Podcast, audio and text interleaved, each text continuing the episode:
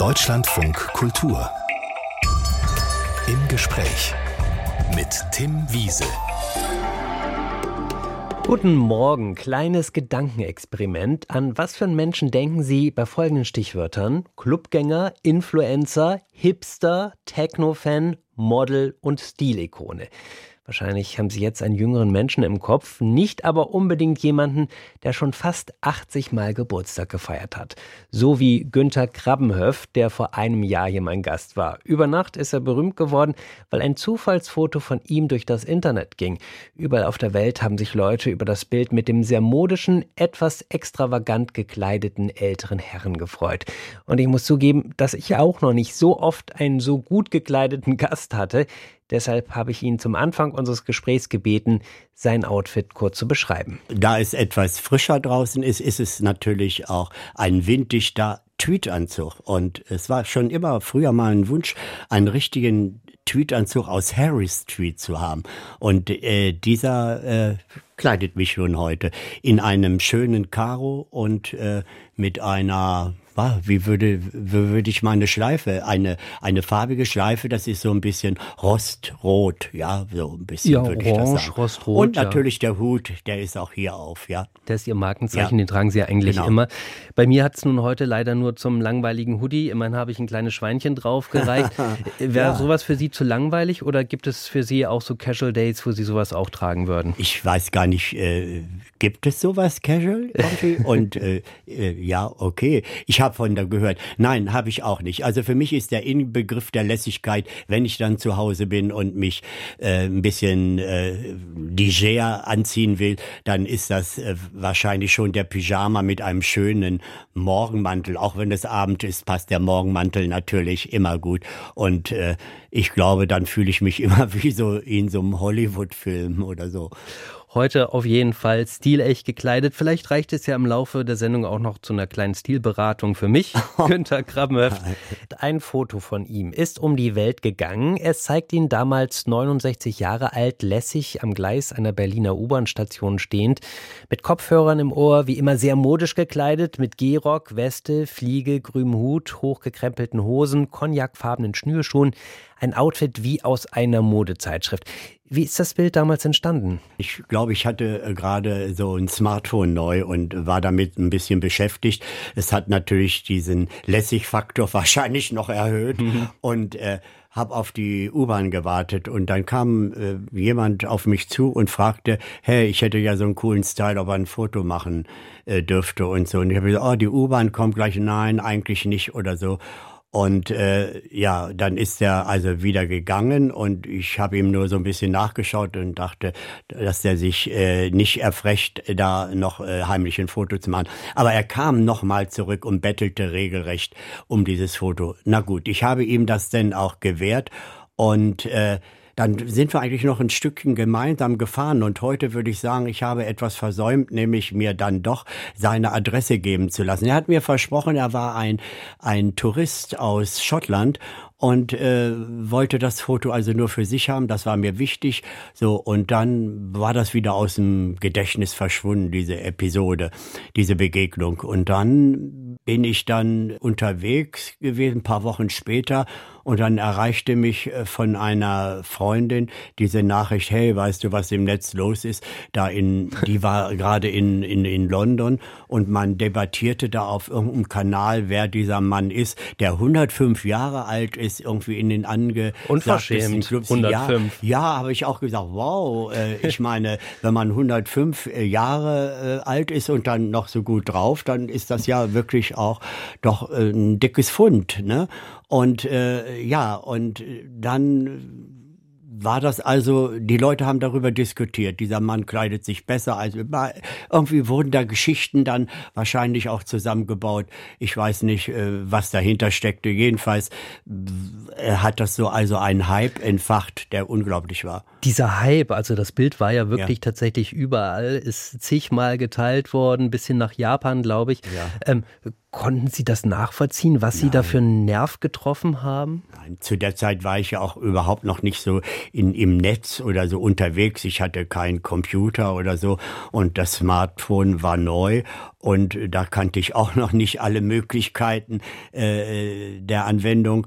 Und äh, ja, es, es wunder, hat mich dann sehr bald gewundert, was wie, wie, wie das alles entsteht, ohne dass ich da einen Plan hatte oder einfach weil es geschehen ist, äh, so eine Dynamik entwickelt hat, die mich wirklich auch manchmal sprachlos gemacht hat. Ja. Was ist denn alles entstanden? Also was hat sich durch das Bild für Sie verändert?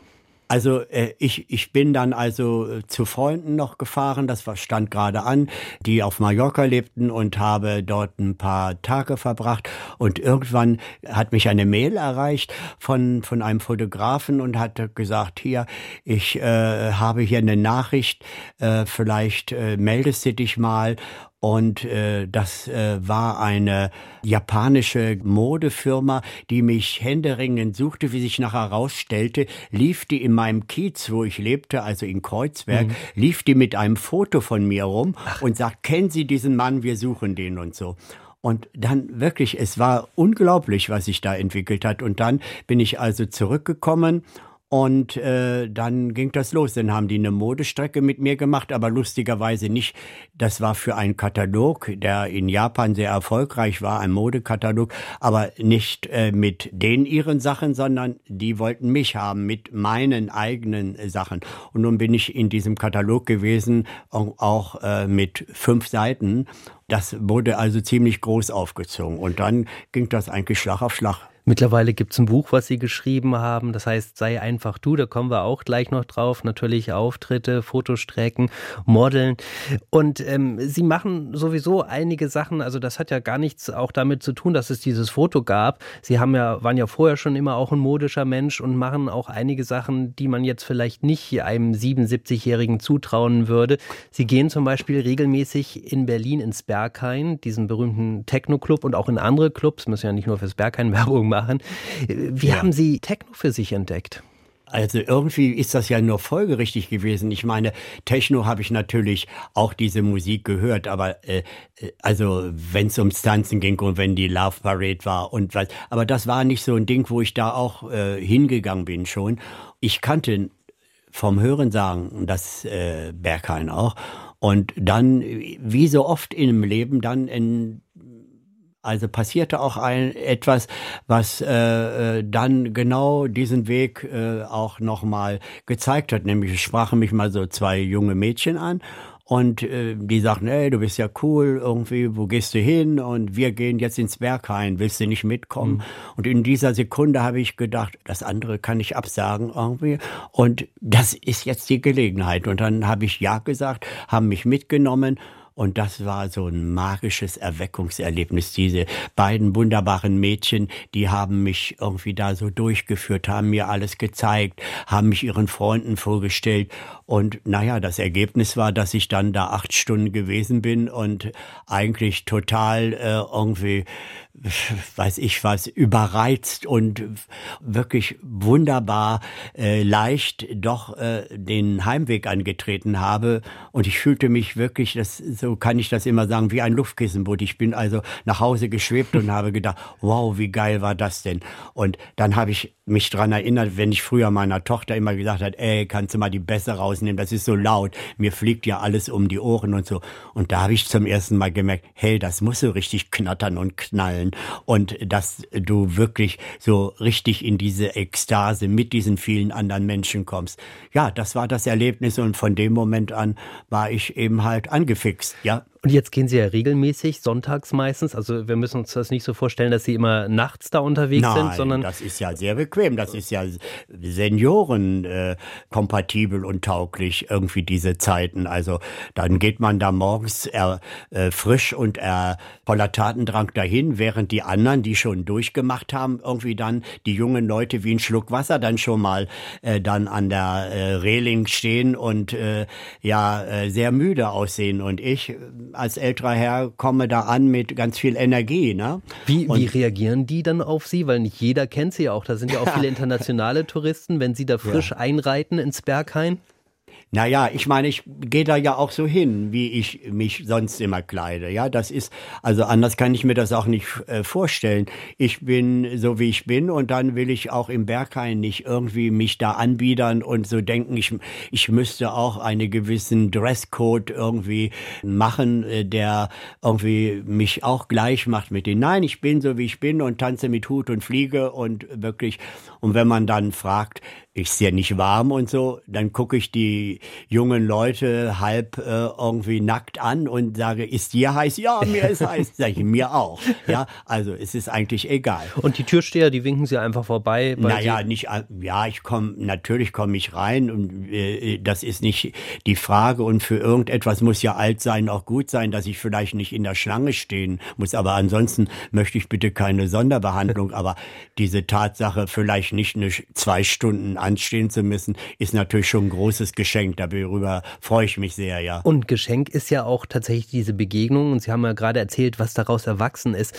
Nun hat das natürlich oft auch mit inneren Blockaden zu tun. Also ich glaube, nicht viele in ihrem Alter würden sich trauen, ins Berghain zum Beispiel zu gehen oder irgendwas anderes zu machen, was vielleicht nicht altersgemäß ist, wo das immer so gesagt ja. wird. Ne? Wie überwindet man solche Blockaden? Also warum ist Ihnen das egal? Ich bin ja auch so geprägt worden von, äh, was sollen die Leute denken und findest du nicht auch, du bist zu alt dazu und äh, findest du nicht auch, das ist ein bisschen albern und kannst du dich nicht mal äh, wie ein Großvater benehmen und so. Und dann sage ich immer, ja, wie benimmt man sich denn da? Wie ist denn das so? Schön so. im Lehnstuhl sitzen. Ja, ja aber sage ich, das, das, das bin ich nicht und das ist auch nicht für mich. Ich habe mich sehr intensiv auch mit meinen Enkelkindern und mit meinem Kind irgendwie auch, als ich in dieser Situation war, beschäftigt beschäftigt und, und habe sie geliebt und habe mich gekümmert und so. Aber jetzt sind die alle erwachsen und groß und dann probiere ich einfach auch diese Dinge aus, die äh, nur für mich sind. Und äh, da finde ich, äh, sollte man dann auch schon so weit sein, zu sagen, also es ist mir egal. Und ich finde, je älter ich werde, umso mehr traue ich mich auch, weil ich denke, ich will doch nicht irgendwie was nicht machen, nur weil es irgendwie man es nicht macht. tut oder so oder ja. nicht altersgemäß ist, ja. Und wenn andere Leute so Grenzen für mich setzen, also das akzeptiere ich einfach nicht mehr. Deutschlandfunk Kultur Günther Krabbenhöft inspiriert heute andere Menschen dazu, authentisch zu sein, das Leben so zu führen, wie es am besten zu einem passt. Ihm selbst ist es aber auch nicht in den Schoß gefallen. Die Angst vor Ablehnung war lange sein Begleiter, besonders in seiner Kindheit und Jugend. Woher kam diese Angst? Keine Ahnung. Ich, ich wusste zu der Zeit, äh, als äh, das äh, da war, auch als junger Mensch, wusste ich ja auch gar nicht, was mit mir los war oder so. Ich, ich wusste nur, ich habe nur immer so einen Schmerz gespürt und, und, und so eine Traurigkeit und bin dadurch auch immer in meine Welt äh, geflüchtet, die nur für mich da war und wo ich alles sein konnte und wo man mich nicht getadelt hat, wo ich irgendwie viele Dinge erleben konnte und machen konnte, die ich sonst nicht durfte. Ich bin ja in äh, Nachkriegskind, ja, und 1945 und, geboren. Ja, 45, also Krieg war gerade zu Ende im Juni 45 geboren und dann war, war auch um mich herum und auch in, in meiner Familie so, dass man irgendwie seine neue, sich eine neue Position suchen musste. Äh, die Kriegstraumata wurden noch verarbeitet. Ähm, die Leute haben ums Überleben gekämpft, auch meine Eltern. Mein Vater war in Kriegsgefangenschaft und kam, das weiß ich gar nicht mehr genau, wann der dann kam, aber ich glaube, ich war drei oder vier, der war zwei Jahre, glaube ich, da noch und äh, tauchte dann in der Familie. Auch meine Mutter hat uns Kinder dann alleine durchgebracht und wir, es war eigentlich eine relativ freie Sache, weil ich wohnte, wir lebten auf dem Lande und bei Hannover, ja, ne, ja. Ja, in, und da war das so, wir waren frei, das war schon gut. Aber das, was wirklich mir Schmerzen gemacht hat, war so eine Unterstützung, die mir Mut gemacht hat, die, die mich gefördert hätte oder so. Und die Erziehungsmethoden waren durchaus auch von körperlicher Züchtigung geprägt und, und ich äh, war eigentlich immer auch jemand, der äh, immer versucht hatte, angepasst zu sein, lieb zu sein und um Anerkennung zu bekommen oder so. Aber wie gesagt, mit den Worten, wo ich das heute beschreibe, die kannte ich damals nicht dafür. Ich hatte nur immer dieses Gefühl, also so ein Gefühl von Traurigkeit, von, dass ich alleine bin Irgendwie und nicht niemand. zu passen? Ja, dass ich eben halt falsch am, am, am Ort bin und irgendwie hat auch nie jemand irgendwie versucht, dann mal her, was herauszufinden, was das sein könnte. Es gab ja dann auch Situationen in meinem Leben, als ich dann so 16, 17, 18 war, wo das ganz besonders schlimm war, dass ich auch zweimal versucht habe, mir das Leben zu nehmen. Und das waren ganz dramatische Sachen. Und das Ergebnis war äh, eigentlich dann erstmal nur, hey, warum musst du uns so viel Kummer machen oder sowas, ja? Und dabei habe ich gedacht, irgendwie, ich habe den Kummer oder so. Aber all das mit den Worten, mit denen ich das heute beschreibe, kannte ich nicht. Es war einfach nur so eine Stille da und eine, ein Gefühl, eine Verzweiflung. Und Sie haben sich ja auch tatsächlich immer wieder bemüht zu passen, nicht aus der Reihe zu fallen. Sie Ja. haben zum Beispiel Ja. eine Kochausbildung äh, Ja. angefangen, obwohl Sie das eigentlich gar nicht wollten. ne? Nein, nein, ich hatte irgendwie als Kind was ganz anderes. Wenn ich in meiner Welt war, habe ich Beleuchtungskörper gezeichnet. Also ich würde heute sagen Beleuchtungs- und Lampendesigner. Ich habe die wahnwitzigsten Konstrukte da an, an Leuchtmitteln gezeichnet. Aber das hat auch äh, niemand interessiert. Das war so meine Welt. Oder wollte dann vielleicht, äh, vielleicht mit Kindern irgendwie im Kindergarten. Äh, da hat man gesagt, also das sind, äh, ist ein Job für Frauen. Da haben Männer nichts zu suchen. Und all das, was ich so, und naja, mit so einem Designer, das Wort gab's ja dann noch nicht. Aber da kann man kein Geld mit verdienen. Also das wurde auch so weggewischt. Man hat die Lehre für mich irgendwie ausgesucht und hat gesagt, das machst du jetzt. Und ich habe gehorcht und damit war ich äh, in der nächsten Welle der Verzweiflung. Ja. Denn gerade die Welt des Kochens oder der Küche, das ist ja auch eine Welt, Ha. wird oft beschrieben, da geht es hart zur Sache. und hallo, wenn man da ein bisschen sensibel, was, was mussten Sie da ausstehen? Naja, irgendwie von der Bemerkung, dass sie, ey, irgendwie bist du Mädchen oder wann bist du so empfindlich? Und irgendwie war ich, heute würde ich sagen, ein Opfer oder so, keine Ahnung. Die haben sich auf mich eingeschossen. Das ist ja nun auch kein Chorknabenverein, so, ein, so eine Großküche. Da geht es ja auch wirklich hart her. Und wenn heute das äh, Kochen so als so wahnsinniger kreativer Akt ist er ja auch letztendlich, wenn er anders gemacht wird. Aber dann äh, war das zu der Zeit nicht so. Das war eine wirklich harte Schule. Sie war gut, das ist gar keine Frage. Ich habe eine ganze Menge gelernt. Aber es war äh, wirklich äh, nichts für zart beseitete. Ja, und Sie mussten vor allen so Dingen so viel aushalten, das haben Sie gerade beschrieben, dass Sie tatsächlich Ihrem Leben ein Ende setzen wollten. Was, was hat denn dann die Wende gebracht? Weil Sie schreiben in Ihrem Buch auch, irgendwann haben Sie sich gesagt, ich will jetzt nicht mehr artig sein, ich will einzigartig sein, ich stehe dazu. Was, was hat das geschafft, dass Sie damit irgendwie tatsächlich diesen Hebel im Kopf umgelegt haben? Irgendwie, es gab mal so einen Moment, wo ich mich auch das erste Mal so widersetzt habe, auch den Anordnungen meines Vaters. Und es waren eigentlich heute sagen belanglose Sache, aber da wurde bestimmt, was ich anziehen sollte oder irgendwie. Und ich habe gesagt, das mache ich nicht, egal. Und äh, wenn du mich totschlägst oder so.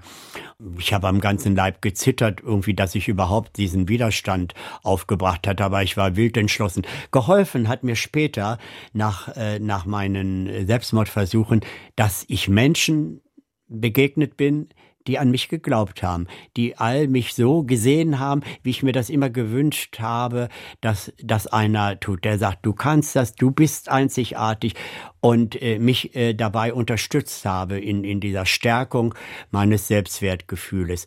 Und ich bin in eine ganz andere Welt reingekommen. Das hat alles gebracht. Ich habe irgendwie dann bin in diese Kinos gegangen und habe mir alte Filme angeschaut. Zu der Zeit war dann auch diese ganze französische Filmkultur. Ich habe wirklich alles aufgesogen. Ich bin ins Theater gegangen. Alles so selbst durch Anregung von den Freunden und habe eine Welt für mich entdeckt, die ich vor nie gekannt habe. Und Sie sind sogar, in Hannover war das damals noch, auf dem Kröpke, also wer Hannover kennt, das ist der zentrale Platz im Prinzip, ja. mit dem Minirock unterwegs gewesen. Ja, das war so ein Mätzchen. Ich weiß gar nicht mehr, ob es da überhaupt mal so, heute würde man, äh, weiß ich nicht, irgendwie denken, ja, dass äh, in dieser verrückten Zeit ist alles möglich, aber zu der Zeit 60er gab es diesen Minirock irgendwie und Freundinnen von uns, die haben uns diese Dinger aus Kord genäht und dann äh, haben wir gedacht, nun müssen wir die Dinger auch ausführen und es wurde dazu irgendwie empfohlen, damit dieser Look in Anführungsstrichen stimmt, irgendwie so äh, wie so Gladiatoren-Sandalen anzuziehen und die hatten wir natürlich nicht. Dann haben wir so uns aus irgendwelchen komischen Sandalen mit Spendern gemacht. Also eigentlich muss es ganz abenteuerlich ausgesehen haben. Aber wir sind auf die Straße gegangen. Und Sie haben ich, die Blicke ausgehalten dann. Ich habe das ausgehalten, aber mir war irgendwie, ich, ich kann jetzt noch dieses Gefühl abrufen, irgendwie, wie mein Herz klopfte und irgendwie, äh, es war auch ziemlich frisch, es war April und wir hatten nackte Beine und so irgendwie war es dann auch ein, ein tolles Gefühl zu sagen, hey, ich habe mich was getraut. Die haben zwar alle dumm geguckt und äh, ja, es war so eine Mutprobe und da habe festgestellt, da passiert ja eigentlich nicht viel. Die Leute gucken zwar, aber ich habe mich getraut, ja. Ja, und das ist ja wahrscheinlich eben dann auch eine positive Erfahrung. Und es gibt diesen Spruch, du bist ja verrückt, mein Kind, du musst nach Berlin. Was hat sie denn dann nach Berlin gebracht? Ich hatte mich um aus Hannover auch wegzugehen, hatte ich mich beworben. Äh, ich wollte mit dem Dampfer äh, um die Welt fahren, nicht um die Welt. Ich wollte Hamburg, Amerika, also New York. Und da hatte ich mich beworben. Und als Koch. Als Koch, ja.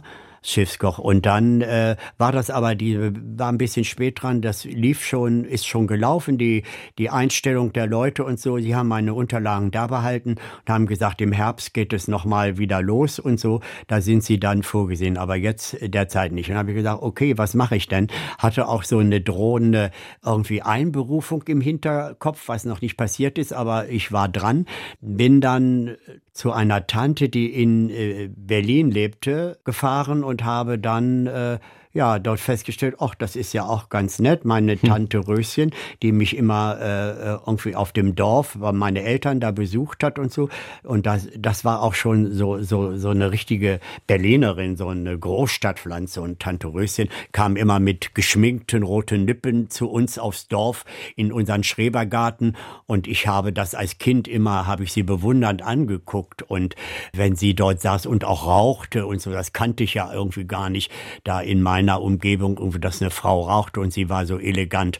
Und bei dieser Tante Röschen konnte ich dann erstmal unterkommen, bis ich eine Wohnung gefunden habe oder eine, eine andere Unterkunft, um äh, dort mal zu schauen, was in Berlin ist. Aber äh, dann passierte es eben halt mal, manche Sachen hat man nicht auf den Schirm am Anfang in seinem, in seiner Planung. Dann habe ich mich, als ich die erste kleine Wohnung gekriegt habe, auch in dem Haus eine Frau kennengelernt, meine spätere Ehefrau dann Heidi. Und wahrscheinlich und, hat sich ja auch noch mal eine ganz andere Welt aufgetan, ja, oder? Ich meine, der, der Kontrast zu Hannover hallo, war ja wahrscheinlich. Aber hallo, ja, und dann hat man natürlich ganz schnell mitgekriegt, dass Berlin nie geschlossen war, dass das keine Sperrstunde gab und dass es eine Vielfalt von Läden und äh, Kneipen und äh, Möglichkeiten gibt, irgendwie auch äh, die Nacht zum Tage zu machen. Und das ist natürlich dann auch schwierig gewesen, das kompatibel zu machen mit dem eigentlichen ja, Gelderwerb. Also ich musste natürlich arbeiten, aber ich glaube, wie so viele andere hat man das dann irgendwie so miteinander verknüpfen Sie können. Sie haben ja auch weiter als Koch gearbeitet. Ja. Warum eigentlich? Gute Frage. Also irgendwie, das habe ich nachher auch mir gedacht, warum ich nie äh, so äh, da rausgegangen bin und irgendwie nochmal was anderes gemacht habe. Aber dadurch, dass ich dann auch die Familie also dann schnell gegründet Tochter habe, war das dann auch wieder äh, genau der Grund zu sagen, okay, damit verdiene ich mein Geld, damit kann ich die Familie ernähren. Und es kam auch ganz schnell unsere Tochter zur Welt, also recht bald, so dass ich dann auch sehen musste, dass alles finanziell zu wuppen. Dann gab es ein Erlebnis, was alles wieder in Frage gestellt hat. Also Sie waren verheiratet, die Tochter war da, Sie waren Mitte 30. Was ist damals passiert? Heute würde man sagen, es ist dann irgendwie ein Coming-out passiert. Also ich habe nie das in meinem Kopf gehabt, dass ich was anderes lieben würde oder könnte als wie Frauen. Es ist aber tatsächlich äh, etwas passiert. Ich bin in so eine Situation gekommen, die ich alleine wahrscheinlich irgendwie oder wenn ich derjenige gewesen, ich hätte mich das nicht getraut. Der andere Mensch, mit dem ich in dieser Situation war, der hat das äh, irgendwie Heft in die Hand genommen und hat mich da also geschnappt. Ich habe mich da drauf eingelassen auf diese Situation und war natürlich irgendwie total neben der Spur. Irgendwie, ich, ich wusste nicht, was da gerade passiert war. Und Vor allem in, ihre Frau stand auf einmal ja, dann ja, der und Tür. in dieser Situation, ich meine, das kann man sich eigentlich kaum ausdenken. Irgendwie steht dann auch, meine Frau war gerade, es ist in diesem Moment gewesen, wo meine Frau äh, verreist war, zu einer Freundin gefahren und äh, später sagte sie mir, sie hätte irgendwie so ein komisches Gefühl gehabt und wäre früher nach Hause gekommen. Jedenfalls bin ich in Flagranti erwischt worden und äh, wusste selber nicht. Und ich habe gedacht, oh mein Gott, äh, es tut sich der Boden unter meinen Füßen auf. Und was hast du da gemacht? Und es war eine sehr, sehr, sehr, sehr schwierige Zeit für uns alle. Und ich kann immer nur, und das sage ich jetzt auch mal so irgendwie meiner Frau danken, mit wie viel wirklich ja, Haltung sie das Ganze und mit, mit wie viel Zuwendung dann doch noch sie das Ganze äh, auch aufgenommen hat und mir dann auch in so manchen Sachen beiseite gestanden hat. Und so, da, das äh, kann ich gar nicht oft genug äh, sagen und mich bedanken. Also das war also nochmal ein großer Einschnitt, äh, der da in meinem Leben passierte, der mich total aus der Bahn geworfen hat, weil das war irgendwie überhaupt nicht vorgesehen. Es war nie eine Sehnsucht bis dato gewesen. Aber ich musste mich dieser Auseinandersetzung stellen. Sind Sie dann nicht auch erstmal erstmal dagegen angegangen, weil äh, ja, ich wollte, ich habe lange dann immer noch so so Affären gehabt mit Frauen, weil ich das auch nicht wusste. Dann irgendwie, ich, ich habe irgendwie habe ich mich dagegen gewehrt, dass hm. es so ist, wie es äh, schien. Und äh, äh, dann ging das aber nach und nach, dass ich äh, mich damit auseinandergesetzt habe. Bin dann auch äh, in eine in einen Verein gekommen, also die war so eine Selbsthilfegruppe von schwulen Vätern und äh, an die habe ich mich dann gewandt und habe dann zum ersten Mal gemerkt, dass ich da gar nicht alleine war mit dieser Situation. Ihre Tochter war nämlich dann bei Ihnen, ist ja. bei Ihnen groß mhm. geworden, mhm. hat sich dafür entschieden. Wie war das denn dann damals? Gab es da Schwierigkeiten, mit denen Sie zu kämpfen hatten oder Ihre Tochter zu kämpfen hatte, weil dann gesagt wurde, ja, das ist die mit dem schwulen Vater, das ist alles bisschen merkwürdig? Also ich bin überhaupt auch dankbar, dass meine Frau da auch keine Schwierigkeiten gemacht hat. Meine Tochter hat sich das gewünscht so und äh, auch die damals, die damalige Mutter meiner äh, Frau, die hat gesagt, was, du gibst das dahin zu den Schwulen und so. Und das sind auch so Sachen, wo ich immer irgendwie äh, grenzenlos, äh, endlos dankbar bin, äh, dass sie gesagt hat, du, wenn du da irgendetwas sagst oder irgendwo damit hingehst an eine Stelle, äh, an, an die Öffentlichkeit oder so, dann bist du mal meine Mutter gewesen oder so. Die hat das unterstützt. Und wir haben ja da auch eigentlich nur diesen Ort ausgesucht, wo unsere Tochter sein sollte. Das war ich dann eben halt. Mhm. Meine Frau hat noch studiert dann in der Zwischenzeit und die war eben halt auch eingebunden und hat das einfach auch unterstützt. Und das fand ich wunderbar. Natürlich äh, war das so, dass äh, ich nun plötzlich neben meinem Beruf nun auch, was Millionen Frauen selbstverständlich machen und von denen irgendwie so selbstverständlich erwartet wird. Ich habe nun auch versucht, Vater und Mutter zu sein. Irgendwann, wie viele andere auch, bin ich erschöpft gewesen, konnte mich, habe mich dann auf den Vater konzentriert. Mhm dann war das eigentlich auch eine wunderbare Sache. Und meine Tochter wurde von dem Moment an wirklich die größte Kämpferin gegen Homophobie oder sowas. Und alle sind sie aus ihrem Freundeskreis rausgeflogen, wenn die irgendwas äh, gegen Schwule gesagt haben oder so. Deutschland von Kultur. Günter Krabbenhöft hat uns bereits von einigen Herausforderungen erzählt, bis er endlich er selbst sein konnte. Anfang der 80er Jahre musste er dann miterleben, wie die AIDS-Krise über die schwule Community hereingebrochen ist. Sie haben sich damals sehr in der Sterbebegleitung von Erkrankten engagiert. Wie kam es dazu? Also ich habe einfach gefühlt, ich, ich müsste auch da mithelfen, ich müsste auch was tun, ich müsste mich mit diesen Dingen auseinandersetzen.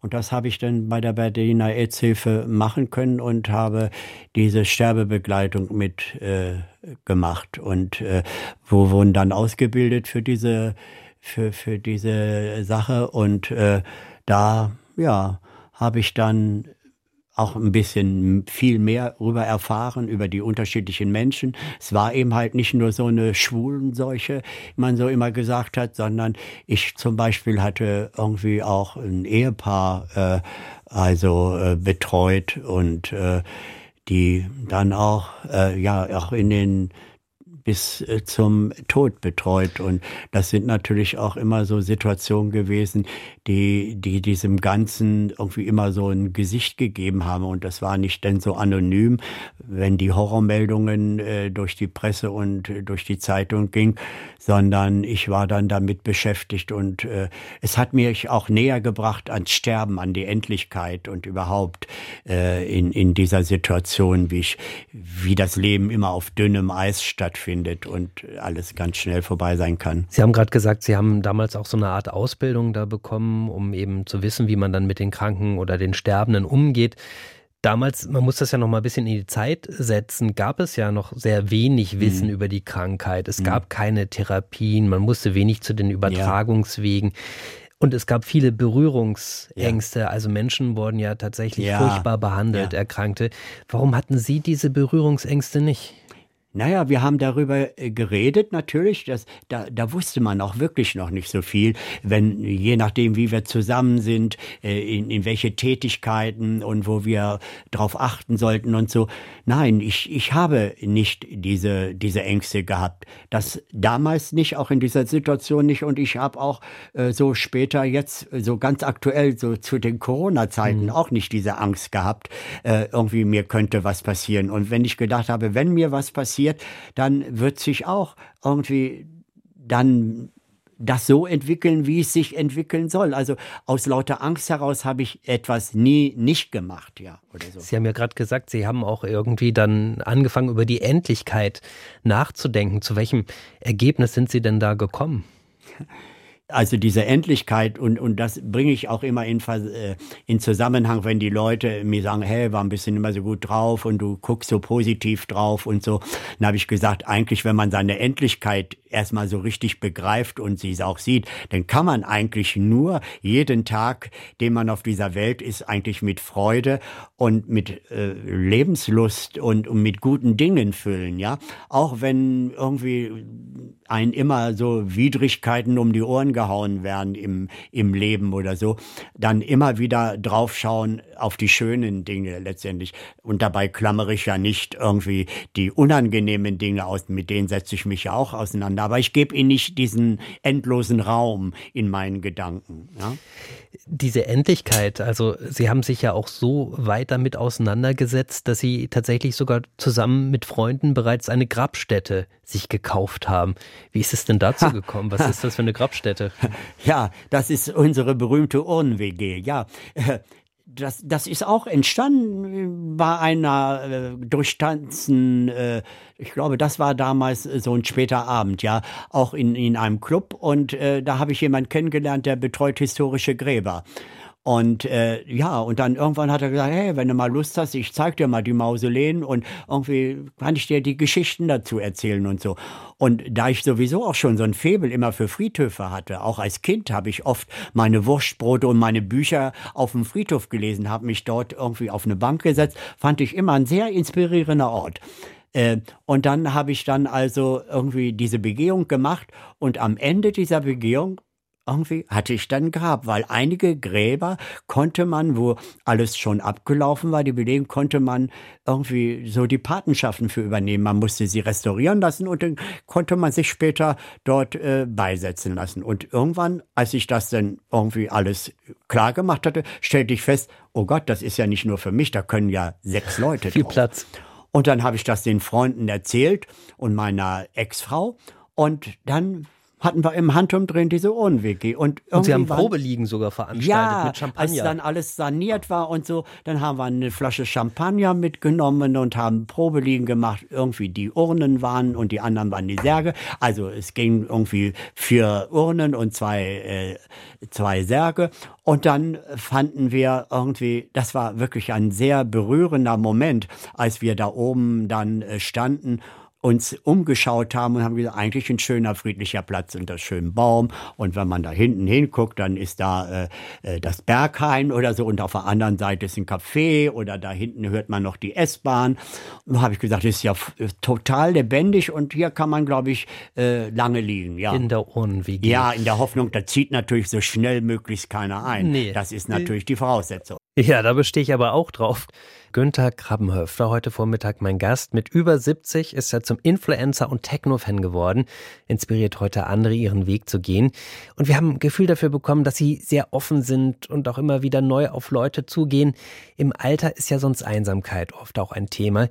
Was raten Sie denn Menschen, denen es nicht so leicht fällt, mit anderen in Kontakt zu kommen? Ja, das äh, wäre vielleicht ein Tipp, vielleicht diesen, diesen Rucksack, den man bei sich hat, immer, dem, mit dem man durchs Leben geht, den füllt man einfach nur ein bisschen mit guter Laune, mit einem Lächeln und dann verteilt man das großzügig unter die Leute, schickt ihnen ein Lächeln hin und dann wird man sich wundern, wie viel da zurückkommt. Aber es ist natürlich auch schwierig, ich meine, manche haben auch mit Krankheiten zu tun oder sowas, dann immer gut gelaunt zu sein. Ne? Ja, ich meine, man darf ja auch mal jammern, darum geht es ja auch gar mhm. nicht, ja, aber und genau wie vorhin ich auch schon sagte, das darf nicht diesen endlosen Raum einnehmen und so. Und ich habe mir auch geschworen in meinem Leben, sollten noch einige Einschränkungen, sollten, wenn die dazukommen, dass ich mich immer darauf konzentriere, das, was ich noch kann und nicht auf das, was ich nicht mehr kann. Und so, das ist für mich also das äh, Gesetz dann. Und äh, ja, da schaue ich mal, äh, wie sich das umsetzen lässt, ja. Und was man immer noch kann, zumindest Sie, ja. also Sie gehen ja. in die Clubs, das muss ja nicht vielleicht jede, jeder gleich Nö. nachmachen, aber ja. sich zum Beispiel, was ja auch gern mal machen, auf eine Schaukel setzen. Ja, das sowieso. Und ich finde, ich kann das nur jedem empfehlen, diese Impulse nicht irgendwie dadurch zu stoppen, indem man sagt, äh, wenn die Leute gucken und die denken, ich habe nicht alle Latten am Zaun oder so, sondern dann auf die Schaukel gehen. Und ich schwöre euch, alle Zuhörer und Zuhörerinnen, wenn ihr auf dieser Schaukel sitzt, dann ist dieses Gefühl, wenn die Schaukel nach oben geht und dann wieder nach unten im Bauch, genauso ein geiles Gefühl wie mit sieben oder mit 77. Versucht es mal. Und hier vor dem Funkhaus steht übrigens eine Schaukel. Einladung, vielleicht schaukeln wir gleich nach der Sendung noch ein bisschen zusammen. Günther Krabbenhöft, vielen Dank für das Gespräch heute Vormittag. Gerne, es hat mir großen Spaß gemacht. Vielen Dank. Sei einfach du. Zum Jungsein bist du nie zu alt, so heißt das Buch von Günther Krabbenhöft. Im Dezember vor einem Jahr war er hier mein Gast.